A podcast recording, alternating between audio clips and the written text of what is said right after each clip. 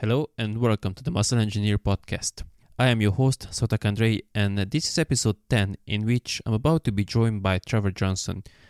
Trevor is a personal trainer and a fitness consultant and an overall super smart evidence based guy. I think we um, first came across each other on YouTube or uh, in uh, some of the Facebook groups we are both uh, members in, and um, I was impressed by his uh, in depth scientific knowledge and at the same time practical takeaways. Then I uh, saw him be very transparent about his past um, alcohol abuse issues, and um, then I followed his journey towards bettering his body composition and uh, losing 50 pounds. And that's when I reached out to him and um, invited him to sit down and uh, talk with me because I uh, I was sure that he would offer some unique insights into how he overcame alcohol addiction and um, also some other controversial topics such as uh, sugar addiction and um, how much control we really have over our behavior. So uh, during a conversation, we touch on all that and um, we also discuss his dieting approach, the main characteristic of which was the super high protein intake he followed and uh, we also discussed some training stuff uh, since he is um, well i wouldn't say promoter but he's definitely practitioner of a more lower volume higher intensity approach. And um, we dive into why he prefers that method and he also outlines some mistakes people make when following such a training strategy. So overall i highly enjoyed this conversation and um, if you listen to the episode you will hear me towards the end say that uh, we should wrap this up because we could probably talk for hours. And uh, after I stopped the recording, we actually did just that and we talked for another, I think, three hours or so. So that tells a lot about. Um, how much we both love this uh, whole fitness stuff and how many things we could have kept talking about. So uh, let's not waste any more time and uh, let's roll with uh, episode 10 of the Muscle Engineer podcast with Trevor Johnson. Trevor Johnson, welcome to the podcast. Hello, everybody out there. Um, we've been trying to schedule this for a while, so I'm I'm glad and I'm happy that it has finally happened. Yeah, that's kind of my fault. I'm horrible with scheduling. so no worries. So um, there are a number of topics I would like to go through, and um, just to kick things off, um, I know you have some history with um, alcohol issues, and I don't know how much you want to go into the into that or how exactly that kind of came along with your fitness um, interest. I don't know which one was first, so could you please give a bit of uh, background, not necessarily anything personal, just uh, maybe how that uh, started and your whole fitness um, interest and this relationship to the alcohol issues? Yeah. So, yeah, I don't know. Start off like an AA meeting, like I'm Trevor, I'm an alcoholic. Just go from there. Um, yeah, pretty much like, uh, I've brought it before, like when I've recorded stuff, like it's very much when you go to fitness and alcoholism, it's such a dichotomous thinking type of thing because it's like I really like fitness, I like working out, but at the same time, you do this whole thing that's totally destructive and you can never be in shape for it. So you kind of go back and forth. So for me, for years, it was just kind of a back and forth. Like you try to work out, and then you'd also have this whole thing of wanting to just totally be self destructive and eat whatever you want and drink and stay up till three in the morning. So that was kind of the thing I kind of went back and forth on for years. And that kind of started really when I was I'm 28 now. That started about when I was 17, is when I first started dabbling and drinking and stuff. And then I got divorced probably about two years ago. And then for about a year, it just got horrible, where it was almost on a daily basis. I was barely working out at all. And then it kind of got to, I would say, about December of 2016. And then it, you kind of get to a point where you think you're balancing everything fine, you're still working out, but then you catch yourself in the mirror one day and you're like, wow, I really have let myself get really out of hand. And this isn't just a thing where I'm balancing, I'm losing. And so at that point, it's like I went on the whole weight loss thing. And then I'm like, I lost about 50 pounds the last year. And that was a big part was just quitting the drinking aspect and really like putting that on the back burner being like, I can't do that if I want this goal. So it went from kind of being dichotomous and trying to balance to really being like, I just have to get rid of this thing and really just focus on fitness. And so that's kind of for me where things kind of started to turn around a little bit, if that kind of covers it a little bit there. Yeah, for sure. So it's not like you went into the fitness thing to kind of find as a use it as an escape. It was already part of your life, and the two kind of just interacted. Yeah, it was to a degree. Like it was always part of my life, but I would say with the whole drinking aspect and getting rid of that, fitness took a way bigger role. So it's like at night or something, like instead of, you know, I, am free at nine and all the liquor stores close at 10, instead of going and, you know, having nothing to do and having that as kind of a trigger just to have that free time, it's like, well, I'm going to go to the gym now and I'm going to do cardio for an hour. Like just to kind of focus on something and really, especially with the whole weight loss thing and being like, I want to lose 50 pounds, that becomes kind of a central goal. And so instead of you just being aimless, because when you're aimless and you have nothing planned, you have no goals in that aspect, it's really easy just to be like, well, why can't I drink right now? Like that, there's no negative aspect of that. When it gets to be the negative aspect is you're not going to reach your goal, then it's like that's where fitness, I think, for me, took a much bigger role in terms of just, you know, taking fitness and just shoving it in that gap where the drinking was. It was kind of a really big thing for me at least. Yeah because with fitness um, especially with fat loss you can see um, week to week changes and uh, after a certain point even daily changes whereas if you kind of go down the unhealthy behavior route especially with something like smoking or drinking if you don't uh, get into a caloric excess if you just maintain your weight, um, you just kind of look roughly the same day to day, and uh, the detrimental effects manifest themselves in the years rather than on the weeks and months with something like um, food um, over. I don't, I don't even want to call it abuse, but simply exaggeration, I guess. Well, I think you even see that too with people that you know aren't alcoholics and stuff. Like I made a video I don't know, months ago, back when I was still doing that on a regular basis. And you have people, you know, who diet Monday, Tuesday, Wednesday, Thursday, Friday, and they're in, you know, an 800 calorie deficit and they're doing great. And then they go on Saturday and they go out for drinks with friends and they don't realize the three margaritas they have are 250 calories each and they never factor that in. And then all of a sudden, just, you know, going out and kind of just having fun, your whole deficit's ruined for the week. And so then they go from week to week to week and they're like, why aren't I losing any weight? I'm working so hard. It's like, well, because you're ruining it all during the weekend. Like you're doing great five sevenths of the time. But I mean, if you kind of ruin it on the weekends, you're just not going to make any progress. So, like what you're saying, like you just kind of go through and maybe you'll just maintain, but you're putting in a lot of work and you're not seeing any changes. Yeah, for sure. Um, just before we go deep into your uh, overall fat loss journey, I uh, I have some questions that I think you can give some pretty unique insights into. So you mentioned that you previously thought that well you're balancing the drinking with your fitness and it's no big deal.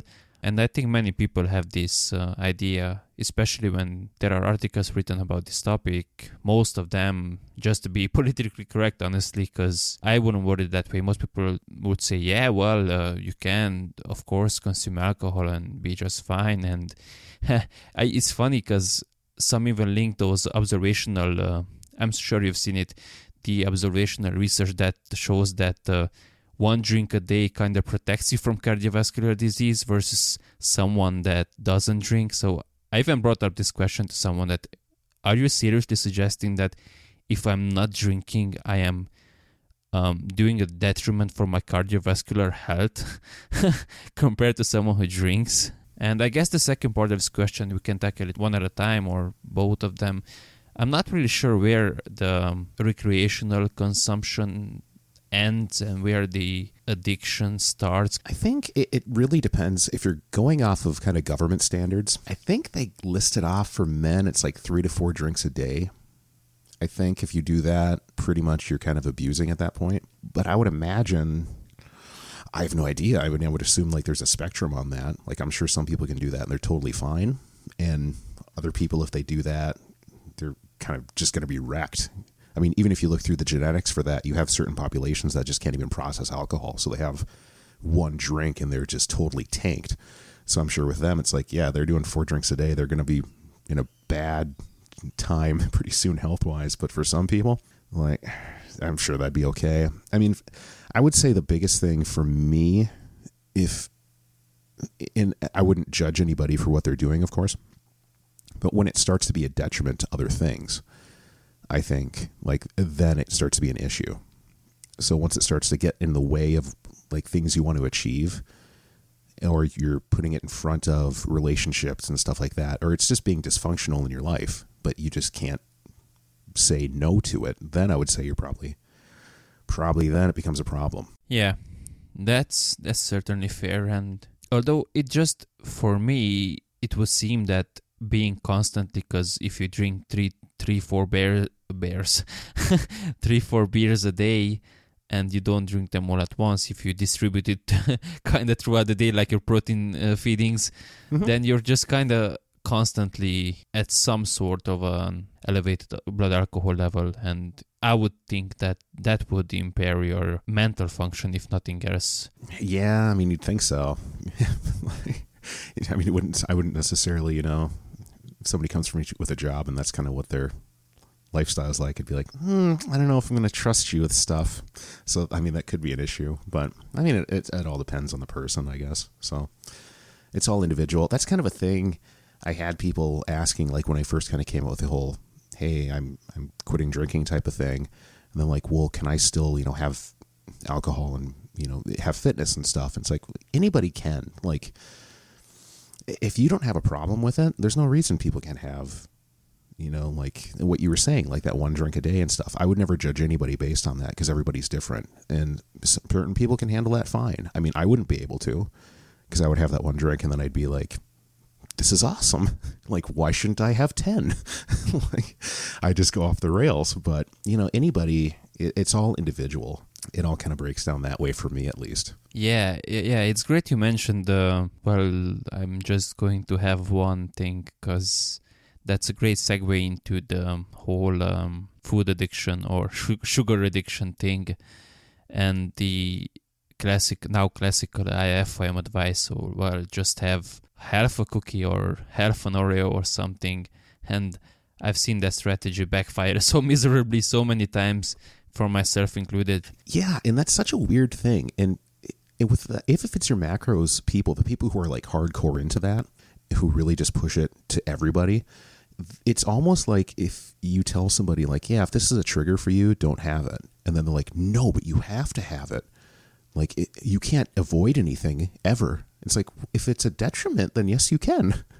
it's like if somebody's an alcoholic and they're like, you know what, man, this whole not drinking thing's really hard, especially like I wanted one, so you know I take like a shot every day, and man, it really triggers me just to want more. And then you kind of go like, well, then just don't have the shot every day. like if that's uh, making it harder for you, then just don't do it. Same thing with like food like I have a big thing, and I brought this up in videos before, like with chips. Like if I have a few chips, man, I'm eating the whole bag, and I will mentally justify why I can do that in seconds. So for me, it's like it's easier just not to have that than it is to try to have three or four. So uh, if some people can do that and they can be like, you know, I'm going to have half a slice of pizza and I'm going to fit it in my macros, fantastic you are you're greater than I, but there's no way like I would be able to do that because for some people they're going to have that one half slice and then when it's it's just going to be what's called preoccupation. They're going to start mentally being like, "Well, okay, I can have another one and then I'll do 20 minutes more cardio tomorrow." And and then they'll have that next one then it's like, "You know, if I just eat perfectly the rest of the week and I'll just cut out some carbs later on, I can have two slices."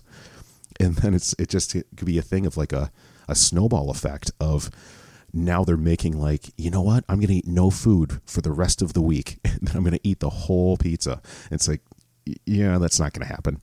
Pretty much like they're just going off the diet at that point and they're just kind of ruining it for the week for that deficit. So it's just easier just not to have it. Definitely. And I've made similar decisions, calculations before that, well, tomorrow I'm just going to fast or some shit like that. And that's how disordered eating starts. So that's like when you brought up like sugar addiction and stuff like that. It's I, I don't know if you want to would go into that at all as far as like what I think about it. Yeah, sure, sure. Because from someone who has faced actually addictive substance abuse, I would be interested to hear if you think that's a fair comparison. Well, kind of when you sent me those topics, I was reading an article, I think by Krieger. Is it James? Is that his name? James Krieger, yeah. Yeah. Okay. So I was reading his article, like after you sent me topics and stuff, and I was kind of I wanted kind of the fitness consensus on it in terms of like what people thought, and kind of what it was going off of is like it just doesn't exist, and you know when you give rats like ad libitum intake of sugar, like they eat less, and then I'm like, okay, like there's two areas you can kind of go down with that. You can either go down the the physiological aspect and how it really affects somebody, like in terms of is it really addictive, and then you can also go down the aspect of what's the psychological effects, and is it psychologically addictive, and is it just a trigger for somebody? And if you're just going the physiological, I think there can be a case made that it can certain foods can be addictive to people, especially when if you look at some of the studies, I mean, it's not even really getting the substance. It's literally the preoccupation, the anticipation of getting something can heighten the dopamine aspect. I think like Robert Sapolsky's brought that up before. Like if you give, like with gambling, like there's nothing inherently addictive about gambling. What's addictive is the preoccupation, the thinking about it, the the risk reward of am I going to win, am I going to lose? That spikes dopamine completely. Like even when I was in rehab, there's a whole wing at the rehab that I went to. All it was was gambling. They had no issues with drugs, alcohol. Or, I mean, people might have, but they are completely addicted to putting money on a table or calling a bookie about a game. And that is perfectly acceptable as being addictive. So, can certain foods be to certain people? I, think you can have some of those addictive aspects for sure.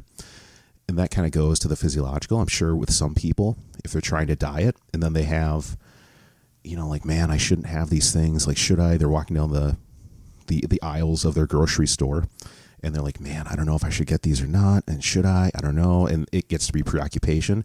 And then it's like, you know, they get the risk reward from that. And it's not even maybe about eating it at that point. You get that whole spike in dopamine of just the idea of, I'm going to sneak over, I'm going to get those cookies, I'm going to throw them in. So at that point, I would say maybe. But the psychological aspect, which is going to be different, is people condition themselves to, man, I'm bummed out today. What makes me feel better every day? I'm going to go to Burger King and get my favorite thing. So then it's not even maybe the, the physiological aspect. It's just they've trained themselves that this is what I'm going to do in these certain situations. And to break that's really hard. That's one of the biggest things, like for me with drinking and stuff too. It's like, um, at the early onset, okay, the whole addictive thing for the alcohol is gone. Like it's out of my body, you're fine. You don't have those cravings or the addictions physiologically but it's daily working on the psychological aspects of I'm going to change what I do in my life and I'm going to restructure things and then work on, you know, like cognitive behavioral therapy, like working on my thinking patterns to get my mind out of, oh, I've had a rough day. What am I going to do? Well, I'm going to go drink. Well, no. What are you going to do now when you've had a rough day when you don't have that option? So that's kind of where it goes back and forth with me. And I think so. Uh, yeah, I mean, it's interesting too with dieting because they're really like, no, there's no addiction to food, there's no sugar addiction. But when you really talk to people and you really work with people in terms of changing their lives, you really do get a lot of the same things that people use for addiction treatment are used for dieting as well.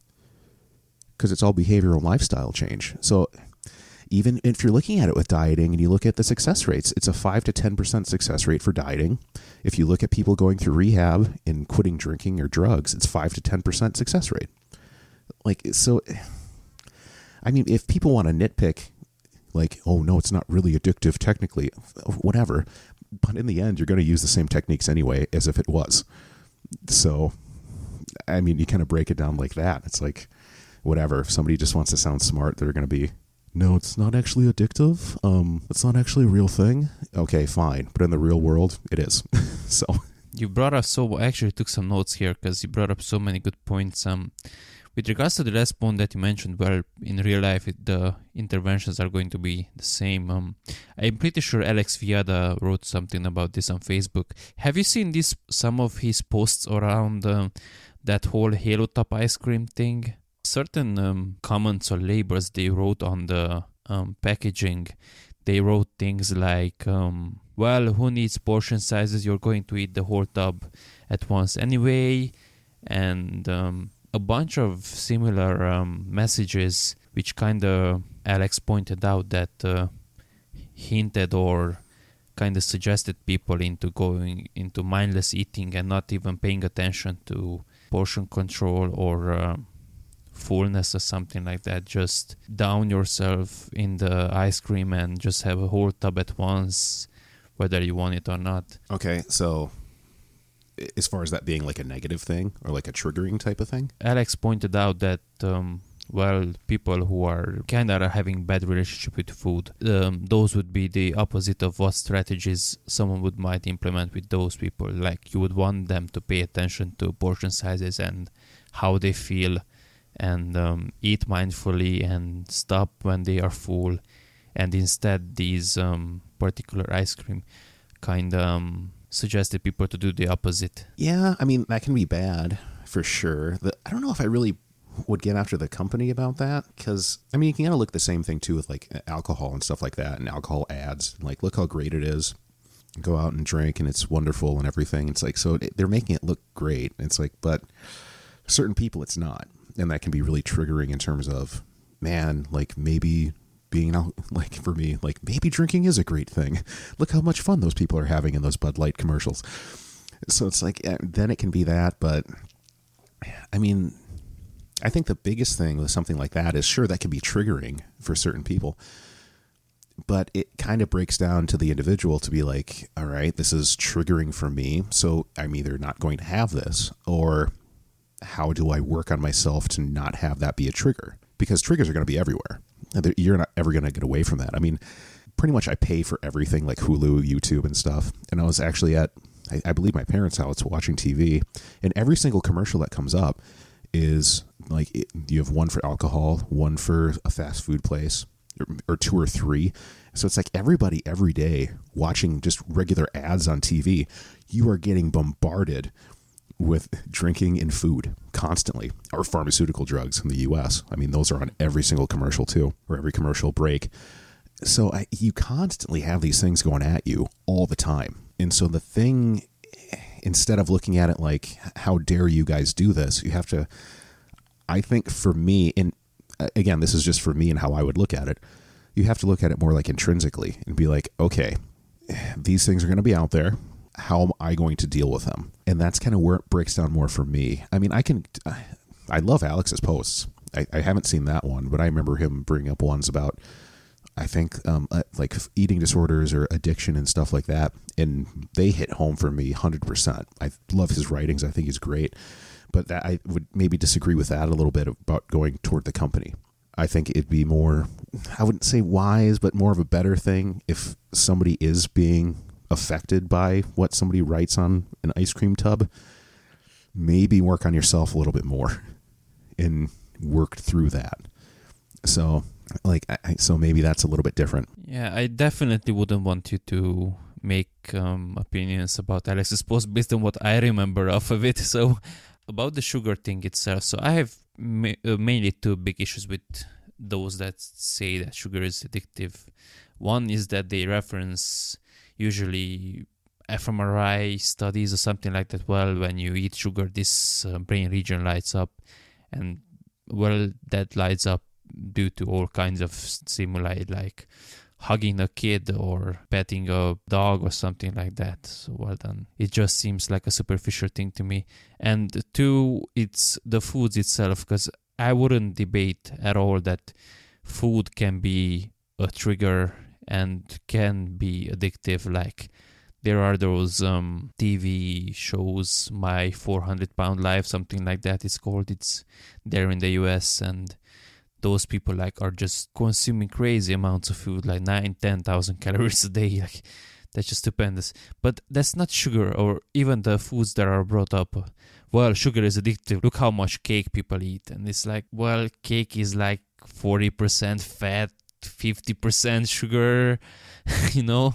Like, yeah, even the, well, no one eats um, straight up sugar is a bit of a, well, a bit of a weak argument, but it does have a point that, okay, obviously, I can see your point, but at the same time, I uh, disagree with the original proponent. So I'm, I'm not sure why sugar is itself is um, kind of selected or. Yeah. Um, to kind of back up to your point, it's my 600 pound life because this is America, sir, and we don't do 400 here. Sorry.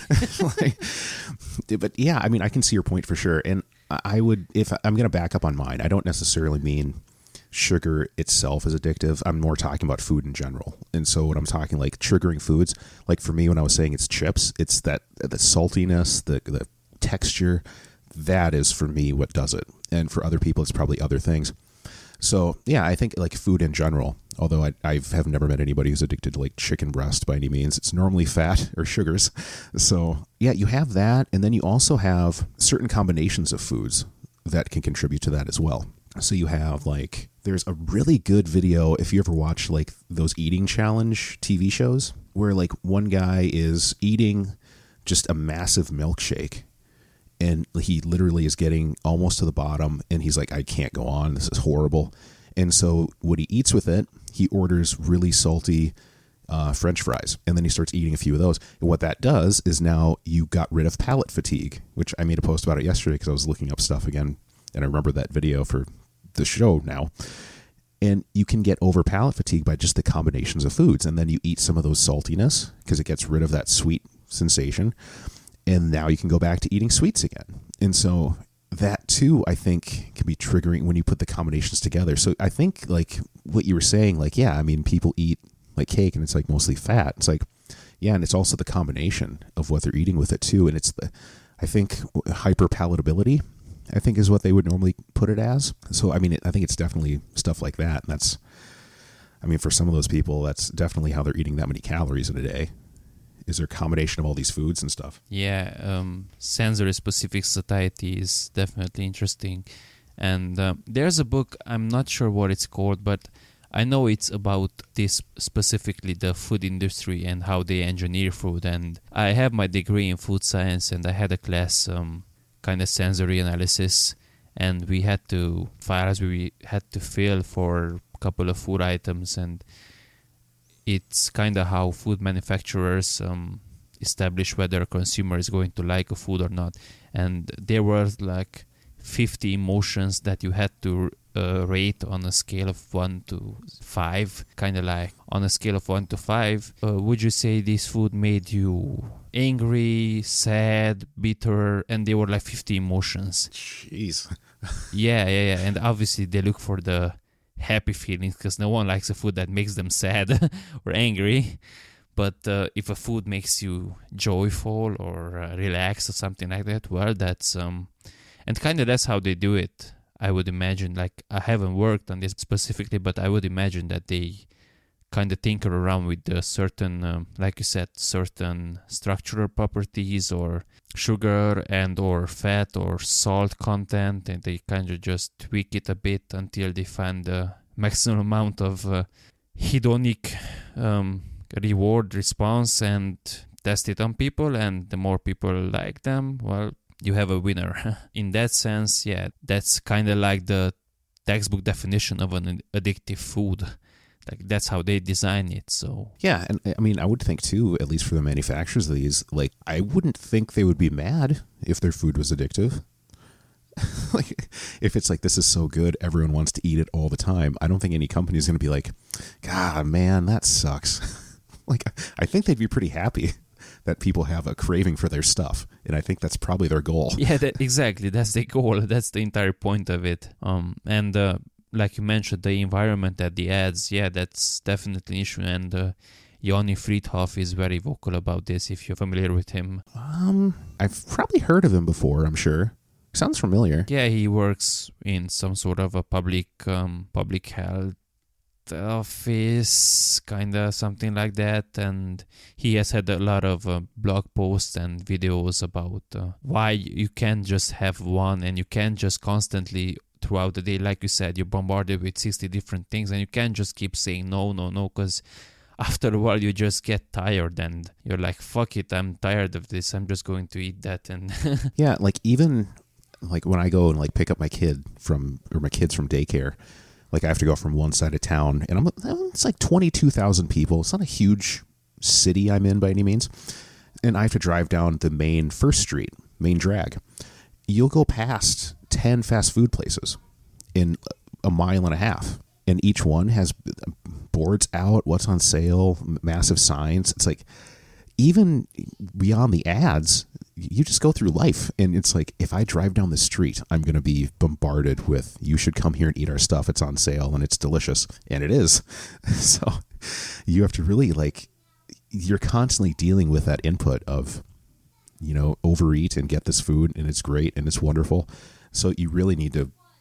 That's kind of why I bring up like you really need to work intrinsically, is be for that reason. Like, is you're never going to get away from just being bombarded with this stuff. Yeah, and um, you said this yourself that kind of the behaviors you engage in, if you repeat that thing, it just reinforces itself.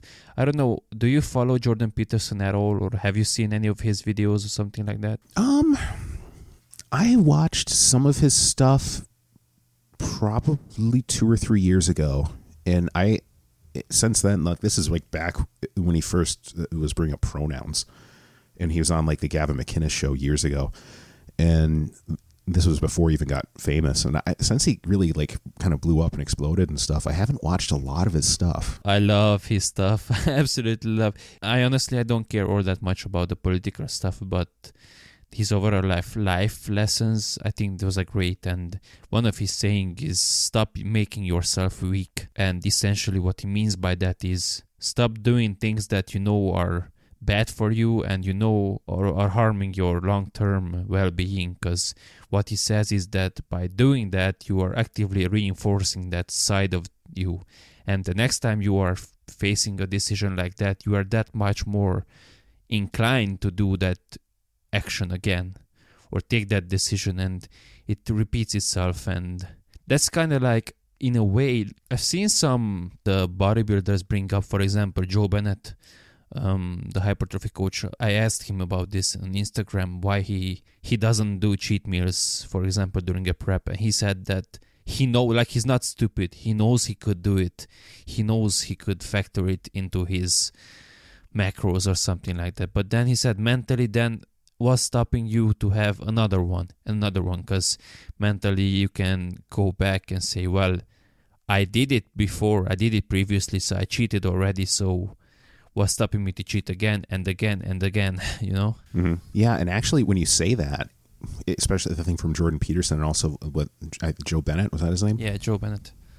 What he was saying too, even when you look at that too on like just going to the gym, you can have that same thing. Like I know for me, and I brought it before, and there's a really good quote from from Ben Affleck for getting ready for Batman when he's like, you know, the biggest thing for getting in shape for the role is you just have to go to the gym and do it. Like you just have to go there.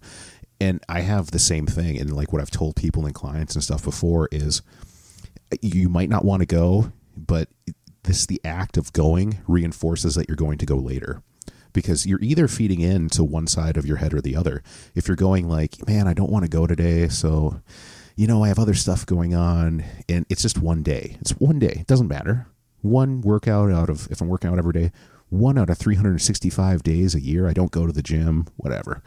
But as soon as you do that, you're going to have another day that comes up and you're going to be like, I mean, I skipped once before and I didn't see any negative outcomes. I'm still fine. And I, I don't have to go today. I got other stuff going on. And then it comes to a third day or a fourth day in that year. And then all of a sudden you've missed weeks on end over the course of, you know, the year off and on. And you just constantly reinforce that you know, it's just one day. And the same thing, like if you keep going, you reinforce, like, you know, I might not want to, but, you know, I felt good afterwards and I can go and do it. And you just reinforce that side. So you're either reinforcing one or the other.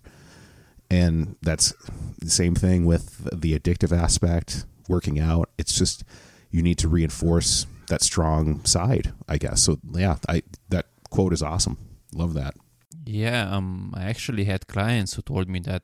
Um, well, I live in Romania, so um, affording a personal trainer isn't the cheapest thing ever. And I had a girl who told me that. Well, I'm afraid that once I stop working with you, there will be those days when I come out from work and I'm tired. And right now I'm coming to the gym because I know I have to be here at 6 p.m. or whatever because we have a training scheduled. But once you're not there, then what's stopping me to to just lay in the bed and watch TV or something. And I told her, well, what's stopping you?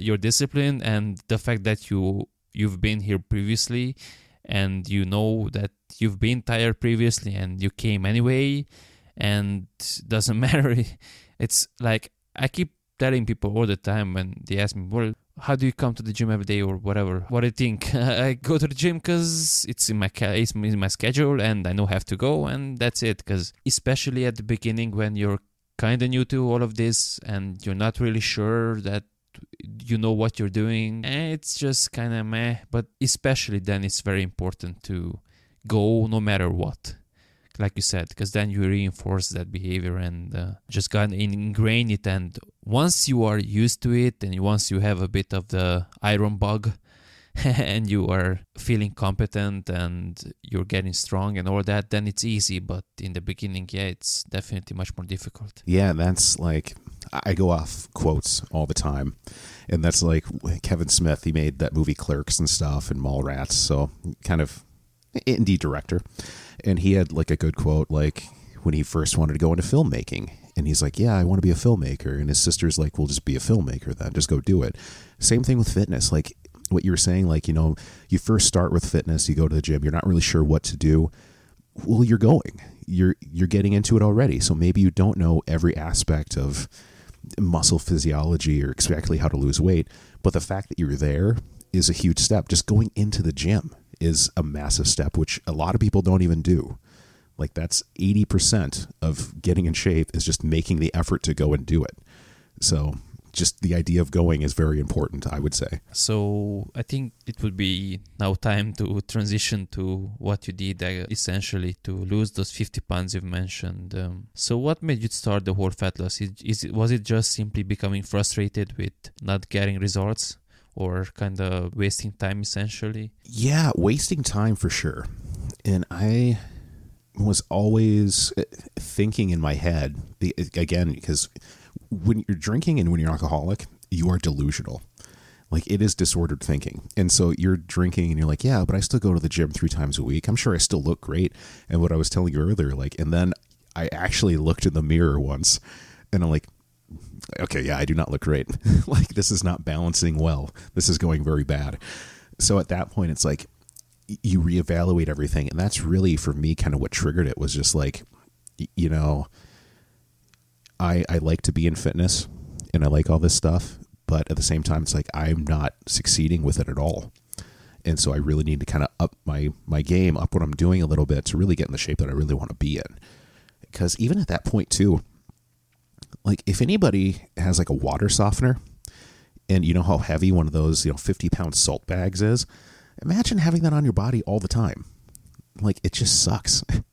And like joint pain like my knees hurt a little bit and that's gone now but it's the same thing of like doing cardio and stuff at first was really hard and now that's much easier. So it's just little things like that are just more enjoyable now.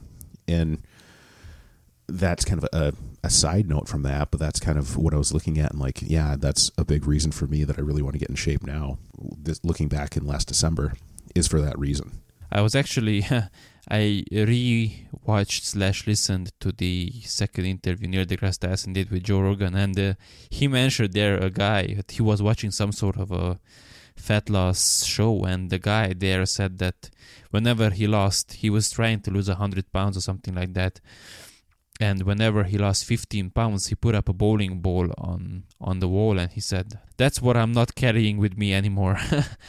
And it's and it's impactful to see it visually because like you said 50 pounds that's a whole lot of weight but if you keep carrying it around you don't realize it. Yeah that's an awesome representation too.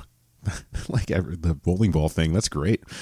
So um, one of the highlights of your uh, fat loss journey was uh, you mentioning that you follow a super high protein intake, something like three up to four grams per kilo, something like that. Um, I'm not really sure per kilo or per well per pound. I guess I could figure out quick, but like 350 grams a day, I would say on average. Like for the weight loss aspect is kind of what I was aiming for. And you weighed what, 250 initially to 40? When I first started losing weight, I was about 240 and then got down I'm about 195 now. I think the lowest I got was about 190 to 189, I think, which was the lowest for sure. Yeah, so around 1.5 grams per pound, which would be 2.2 times 1.5, 3.3 grams per kilo. That's um, a fair degree higher than most people would do. What was the reasoning behind this and what was the effects you observed? I would say for me, um, I do really well on fairly low carb intake. I've never been one who's like, man, I feel so much better eating a bunch of carbs. I've never really needed that. Um, so for me, like protein, I can eat that all the time. Like I love that. I love chicken, steak, all that kind of stuff. Cottage cheese, which I see your posts that you post about cottage cheese, sir. Yeah. I'm pretty sure you're copying me. I feel I feel a little copied a little bit with that. but yeah, cottage cheese for sure. I mean, I could eat a tub of that every single day, and that's like 80 grams of protein. And you can mix whatever you want with it. It's great. Um, so that for sure. And then like a pound and a half of chicken, you know, a couple shakes a day, maybe like a protein bar or something here and there. But that really works well for me because I don't need the carbohydrates. I feel fine on a lower carb intake. Fat intake for me is fine because you're eating plenty of meats and stuff. But for satiety, if you eat that much protein, I can almost guarantee you're probably not going to be hungry if you eat a pound and a half of chicken right before you go to bed. And that was a big thing for me is like waking up at, you know, one or two in the morning and just starving. But if I do something like that, um, I'm pretty good through the entire night. Because a big aspect for me too is when you wake up at one or two in the morning, you're probably not going to do something that is a very healthy food choice because I mean you're tired, you don't want to do anything, so you're probably going to make some higher calorie intake uh, priority at that point. So that helped really well just for satiety and overall and muscle retention seemed to work really nice for that too. And I, I wouldn't say that everybody should do that either. I think for some people, like do a higher carbohydrate intake, do a moderate protein, like the one gram per pound of is the obvious rule of thumb for some people. So you can go lower for sure. I don't think there'll be a detriment to that. But with dieting, it's all what works for you. As long as you're in that deficit, you're getting enough protein, you're getting enough vitamins, minerals, essential fats. Carb intake for me is variable. Like if some people do really well on low carbs, fine. If they do like great on higher carbs and they feel better with that, fine. I mean, you can do whatever you want with that type of thing. Which is always kind of a weird debate when people go into like oh, keto's horrible or everyone should do high carb intake. It's like, really, you should do whatever works best for you and whatever you like. There's some solid rules that we have, like I was saying with protein, vitamins, minerals, so on and so forth. But in the end, it's whatever works for you to get in that deficit, man.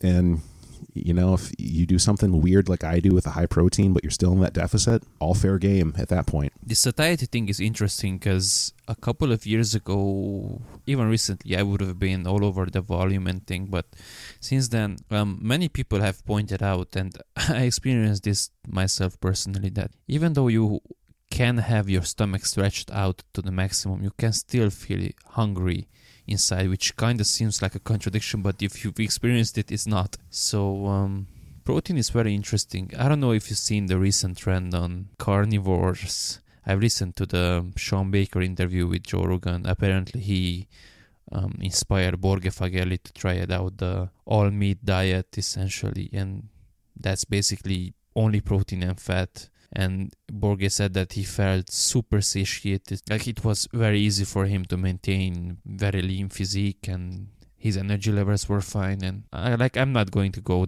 that extreme, but there's some certainly something in there, and I'm not sure if it's just the meat or the protein plus all the nutrients you would get from all the meat. Well, I don't know if you've ever seen any of the studies on what, God, what do they call it?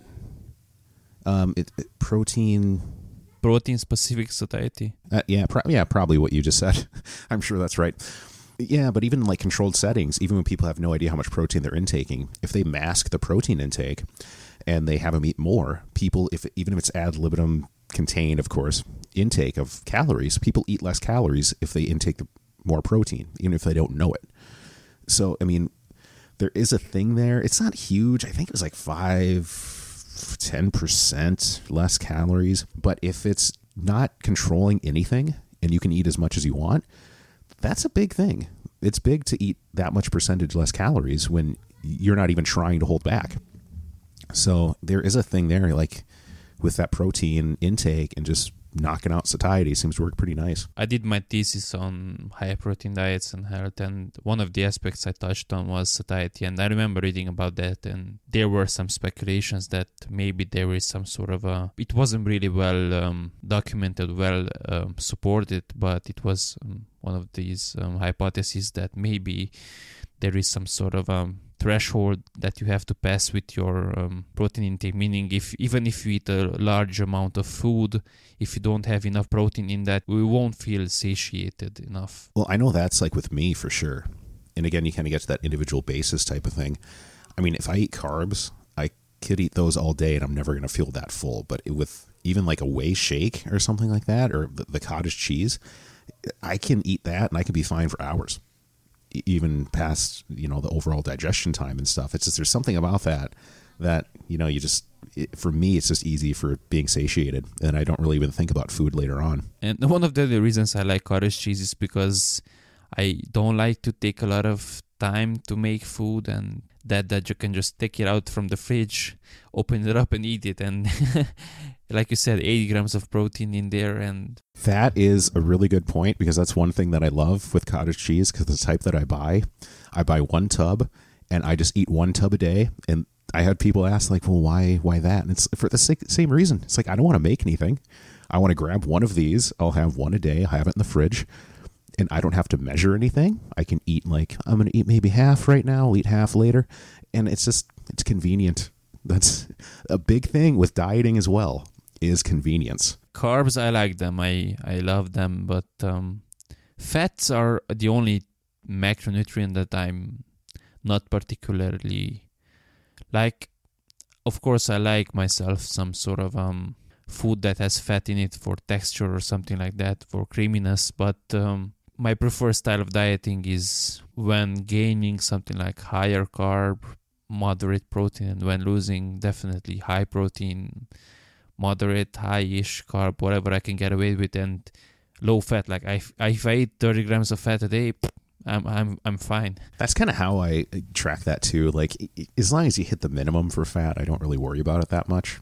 And so, especially when you're eating meats and stuff, I mean, you're you're you have most of it covered already so you're probably fine. It's not really a big concern for me, at least. So I'm, I'm kind of the same way with that too. I like to include a couple of whole eggs, even on the fat loss, because those are super nutrient dense. But um, other than that, I, I don't even put olive oil, and that would be the healthier ones. Something like canola oil, definitely not. yeah, and, and even with that, like that's as far as like even supplements and stuff like that too. Like I'll supplement with like some omega threes and stuff like that, just to make sure you get some of the essential fatty acids too. But the rest, yeah, kind of throw it up in the air at that point. So I do it, whole eggs too. I've always done a couple of those, especially when it's like eating chicken breast or something like that at night. And they're so low in terms of fat content now. It's like you know throw a couple of those on, just so you get some fats with that too. But that'd really be about it. One other thing you could, you could probably include if you like it is liver, just from the nutritional point of view, they are super, super nutrient rich. Do you, I don't know how much, like, as far as supplement history and stuff, that used to be so huge, like liver tablets. I don't know if you remember those at all, but that used to be the thing. Like they were huge. I think like Universal is a company. I'm, I think they might even still make them. But yeah, for that reason, that they had so many nutrients, they had protein, stuff like that, and they were just loaded. And so people used to pop those like 10 at a time back in the day, as they call it. I just eat liver straight up. I like it. I either pan fry it uh, in a bit of oil or cook it just on a stove with some onions and stuff. it turns out super, super delicious. Nice. I'm gonna try that. One of the other, um, I don't know if want, if I want to call it uh, characteristics um, or one of the other key approaches I've seen you take is um, training in a lower volume, higher intensity manner. Was there someone who has particularly influenced you into this style of training, or was it something that you came across uh, intuitively or through trial and error? I would say the number one guy and it will when you're talking about like high intensity training and stuff or low volume i mean the two guys that you go to right off the bat are mike mentzer and dorian yates i mean those are the two guys for sure i mean you can have like casey viator and stuff like that in there too um, but I mean, those two guys for sure impacted it the most. And now I think recently now um, you can look at like DC training. Uh, I think Dante Trudel, I think he's the guy that came up with that. But I mean, you can look at that too. And I mean, it is fairly low volume, higher frequency normally with something like that, which is what I do mostly is higher frequency but lower volume. But I think, yeah, I mean, it seems to work fine in like as far as time goes and a big thing with that too, I think, is just the mentality that kind of goes into that, and that really it, it fits me in what I like to do in the gym. So because one of the characteristics of um, low volume training is beating your logbook, and that's certainly valuable instead of just going into the gym and just doing mindless workouts without any progression in mind. That is really like one of the biggest things I would say. I am a total nerd, and so I save magazines like a hoarder. And I have a magazine from like 10 years ago or more that had a Dorian Yates article in it, which I loved and I, have read a few times. And all it is is just like, hey, you should keep a logbook and you should write down what you're doing. You should every time you go to the gym, you should try to beat what you did the time before. That should be your goal. And that's the thing too with like going to failure and stuff like that is you go in and you're just pushing it as hard as you can. Like you need to do as good as you can. You have a logbook here. You know exactly what you need to hit or go above, and you just go from there. So yeah, that's every iteration of high intensity training that I've seen. It's always that is the big thing. It's beating your logbook. You go in and you try to do better than what you did before. Yeah, I uh, I definitely track my workouts, but I use a phone application. But um, I do use um, for some of my clients. I I use the old um, logbook, and I write with my especially beautiful handwriting the workouts we do together. And um, there is some distinct value of writing it yourself instead of just copying the workout. Yeah, I had a teacher probably in sixth grade, seventh grade. and I don't remember much of any of the lessons that he taught, but he had a really big point is and I remember this clear as day. If you don't write it down, it didn't happen. And that was his thing about homework because I would never do homework and I wouldn't write down my assignments. And so he would bring that up like if you, if you don't write it down, it didn't happen. Like you're not going to remember what you did. And that st- stuck with me since that time is the same thing with working out. Like you see people in the gym all the time and you see them January and then you see them the next December, they're doing exactly the same thing. Nothing has changed. It's the same weights they're doing, it's the same routine. And what else hasn't changed? They look exactly the same as they did a year ago because they don't track anything. They don't try to beat what they were doing before. And it's great, like, hey, you're in the gym, you're working out, wonderful. But if somebody has a goal of, I want to get bigger, well, you're going to have to do more than what you were doing a year ago. So that just that, that's how it rolls. And if you don't write it down and you don't know you're not tracking, I'm sure for some people they can be like, "No, I'm progressing fine." But are you? How do you know? Like you don't write anything down. You don't know if you're progressing at all. You're not taking even measurements to even know if you're progressing. So, yeah, that's the big thing for me. Write everything down. I played this trick with clients and they will tell me, "Well, I don't have to log it cuz I remember." I'm like, "Okay, if you say so, if you have an elephant memory, sure. And then the next workout, I ask them, um, last time we did this exercise, how much weight did we use? How many reps did you do? And they will be like, um, well, like we kinda used this much, and I, yeah, kinda did that many, but I'm not sure. Like, yeah, exactly. That was my point. And that kind of settles settles the argument and they will start using uh, some sort of a tracking um, tool. Well that's even a really good thing for somebody just starting as well like when you're in the gym. Because you know the first few weeks you might not see anything in terms of physical changes but when like you have clients and like i do like the higher intensity stuff with clients as well and so i'm writing everything down. And so when we're doing an exercise and you're like okay let's like i track everything myself so i have it you know clipboard because I'm a luddite. I don't use I don't use apps like you technical people. like, I just write everything down still. But when they're doing like a weight or something in an exercise and they got maybe 10 reps last week and now they're back again, we're trying it and they got 12. And so it's like, all right, you got 12, write that down. And it's a motivating factor for people, especially when they just start off like, wow, I'm getting stronger. I got stronger in a week. Like those are things that you can track and manage and be like, look, you're succeeding. You're getting better at this.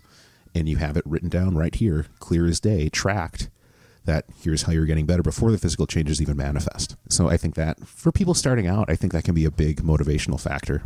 Do you ever experience that people kind of run themselves into the ground with this um, low volume approach?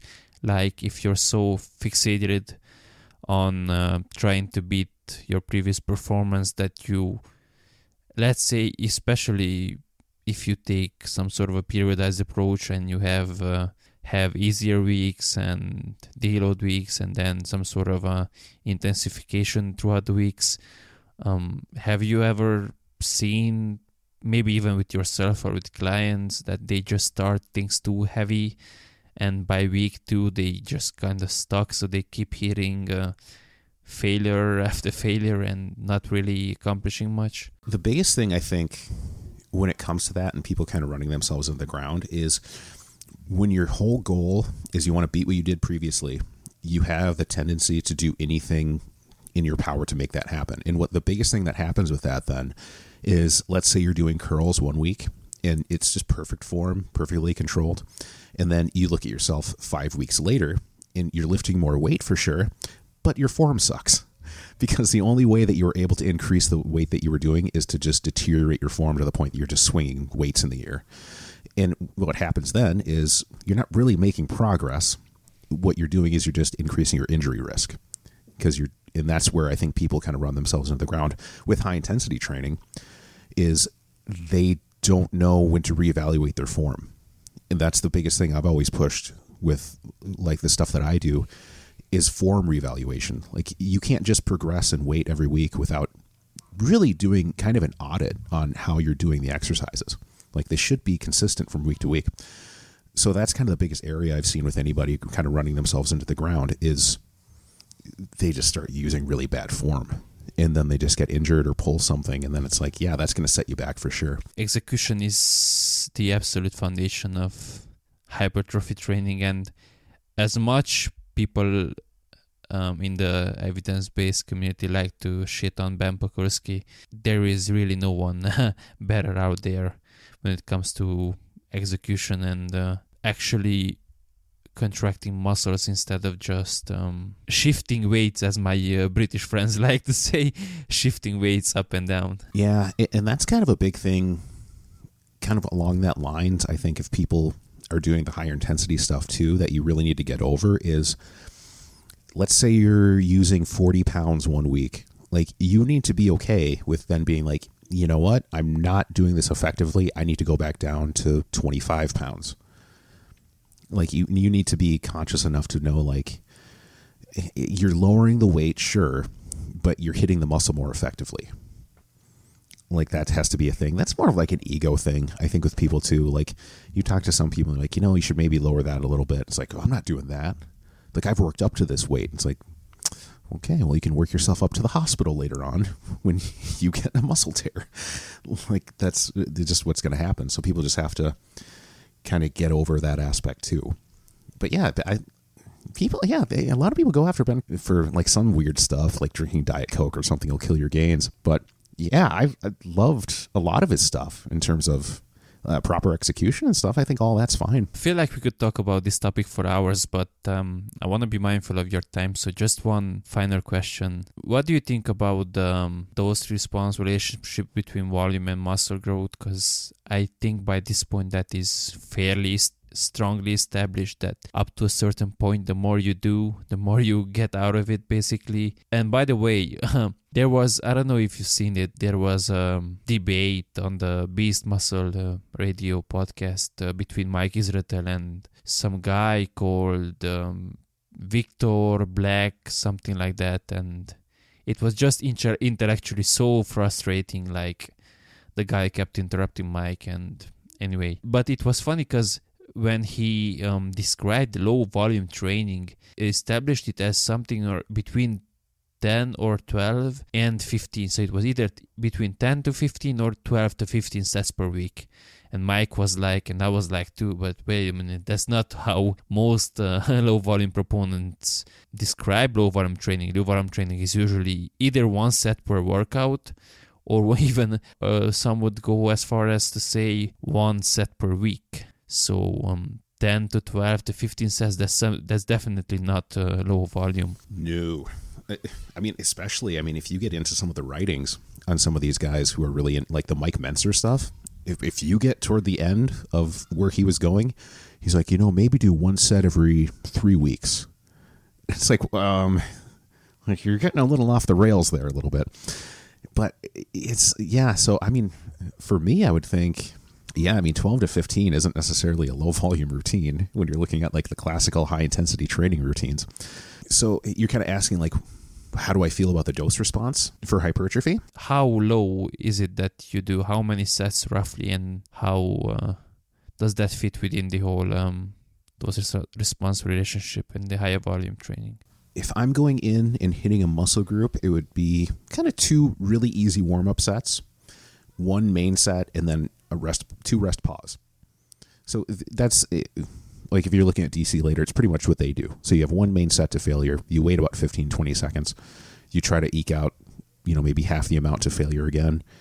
Wait about 20 more seconds, and then you try to do that again. So it's just, you know, two rest pause after one main set. And I do that for any given muscle group about twice a week. So it's fairly, I mean, if we're counting up like warm up sets and we're including that and we're saying like four reps and a rest pause is another set. I mean, I could maybe see where you're saying you're doing 12 sets for a body part, but I mean, I wouldn't really count those as a kind of applicable volume for hypertrophy, especially the warm ups, because I mean, come on. Just one exercise per muscle group, that's it. Mm-hmm. Wow, yeah, so that's that's definitely because even if we we call that three sets, let's say if you repeat that once again, that's like six sets tops. Like, yeah, that's that's that's definitely low. Can I swear on here? I want to I want to be respectful. The one thing that you get into, I was really into high intensity training. Well, I still am to a certain degree, but when you really get into like the the hit high intensity training Jedi's, is what they're called. Um, the people who are just adamant about everyone has to do it they tend to be kind of bitches about it. and they tend, like what you were saying, like talking over people or saying, well, you don't know what you're doing, or no, everyone should only do one set. And it, no, one set's all you need. Any study that comes out where, like, hey, more sets worked more effectively. Well, they didn't go to true failure. True failure wasn't achieved in this. They only needed the one, they just weren't trained correctly. And then they go into everyone who's a researcher you're all biased against high intensity training, even though every goddamn study from everywhere shows that more volume works more effectively in the general sense. So it's like they just get to be just bitchy about it and they cannot accept anything else. I've met a few people in the high intensity training community who are great and wonderful people. You can talk to them, have conversations. They're accepting of the idea, like, yeah, some people might need more, but a lot of them like who's it? Fred? I forget his last. That one guy who blocked me for some reason. Fred um, Hahn, yeah, the super slow guy. which I can bring up his name because he blocked me, so I know he'll never see this. and he blocked pretty much everybody um, who would ever say he was wrong about something. Um, but yeah, you get to be like that, where you're like, no, everything from PhD muscle physiology researchers is biased. It's like, no, it's not. I will say though that certainly some people can do like my type of routine low volume and get pretty good results. Like I think some people do that because you can look at the general consensus on volume and show like yeah, more tends to work more effectively and then you can look at the individual basis and you can be like well, there are certain research studies on like angiotensin converting enzyme that show that some people just respond really well to low volume and it seems to work really well for some reason for them. And whatever reason that is, like a bradykinin degradation and stuff like that, you can get all massively technical with it. But some people just respond more effectively to resistance training and they get along fine with low volume. And some people need more of a stimulus to get the same effect. That seems perfectly reasonable to me. So, like, if I'm looking at it, I would be like, you know, for clients, for people in the real world wanting to get results, you know, maybe start lower. You don't need to start off doing uh, like the old Arnold routines, which I don't know if you ever read his book, but holy shit. Like, I'm not going and doing 40 sets a day of multiple exercises and then going again at night and doing stuff. Like, that's not going to happen. Like, for people in the real world who have, you know, families, jobs, I think it's perfectly reasonable to have those people start off with a lower volume, kind of a higher intensity routine. And then if it gets to a point where, like, hey, you know, I'm not seeing as much results as I want, well, then you can up it a little bit. I, I think that's perfectly reasonable. But a lot of people get really upset about that aspect. And they're like, you're not doing it the most effective way. The, you're not research based right now. It's like, yeah, well, I mean, there's research showing that lower volume works.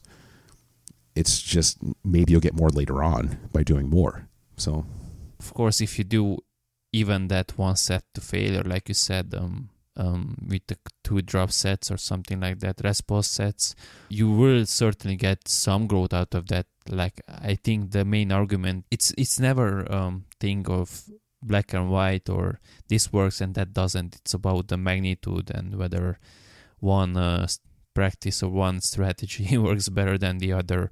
And like you said about starting people lower volumes there, like pretty much all I do at the gym is uh, try convincing people to do less shit, like focus more on execution and do actually quality work. Like, for example, uh, right now, like my chest, I've gotten pretty good at the execution, and anything over eight sets, and that's usually six sets of presses and do some sort of a fly, and my chest like physically hurts. Like I feel that holy cow, if I'm gonna do another set, I, I swear I'm going to tear something. Like it hurts so bad. like like it's almost screaming like, okay, that was enough. but yeah, when I, I train clients who are usually either beginners or have rather low experience, we only do two working sets, and even those are not the failure. Like we stop at technical failure, so it depends on how you want to define it. But this definitely not to eccentric failure or something, some shit like that. yeah, well, I, that's a really good point that you brought up too. Like when I say going to failure, I mean you're going until like technical failure. I, yeah, that term I've seen that around. I should have used it, but yeah, where it's you're not doing it right. That's the big thing because as soon as you go into that realm of just swinging weights around, especially with somebody new like that's not a good precedent to start off on. That is pretty good for injury risk. I think we are going to end it here because I swear we could talk about this for uh, another six hours and still have plenty to talk. So, um, in case anyone is interested in um, checking you out um, on social media and uh, see your content, because I know you have a YouTube channel that you should be probably more active on, uh, where they can find you. I think if you go on like Facebook, uh, High Intensity Fitness Consulting would be the page that I have. Trevor Johnson, of course. Um, if you type in like Trevor Johnson bodybuilding, I think that should go to my YouTube channel. If you put that in YouTube, if you type in Trevor Johnson, there's thousands of us out there, so you probably won't find it that way.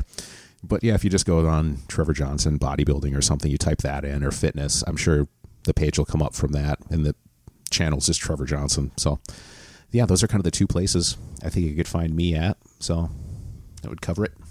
Awesome. And I will make sure to link those in the description of the episode. And with that, we have arrived to the final question of the episode that we always end on.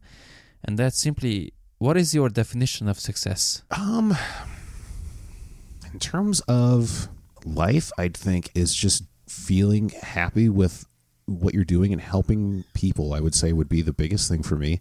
That's like for me now, it's fairly working a lot with like one on one people, but it's waking up every day and never having that feeling of like, oh God, it's Monday, I have to go to work. Just really waking up and being like, I get to do this. I get to go and I get to go and talk about fitness every day.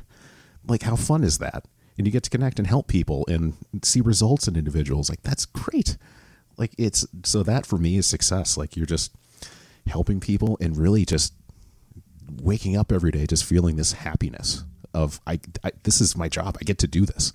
Like that's great. That for me that's success. Yeah, yeah, that's a great answer, and um, that's definitely something I can relate to because I've had my my fair share of shitty jobs, and uh, now I do what I absolutely love, and I would never trade it for anything else. So, Trevor, I would like to thank you for um, giving up your time and um, sitting down to have a chat with me. I really appreciate it, and uh, I'm sure we will talk again in the future. Oh yeah, for sure. Yeah, this is great. I love doing this type of thing.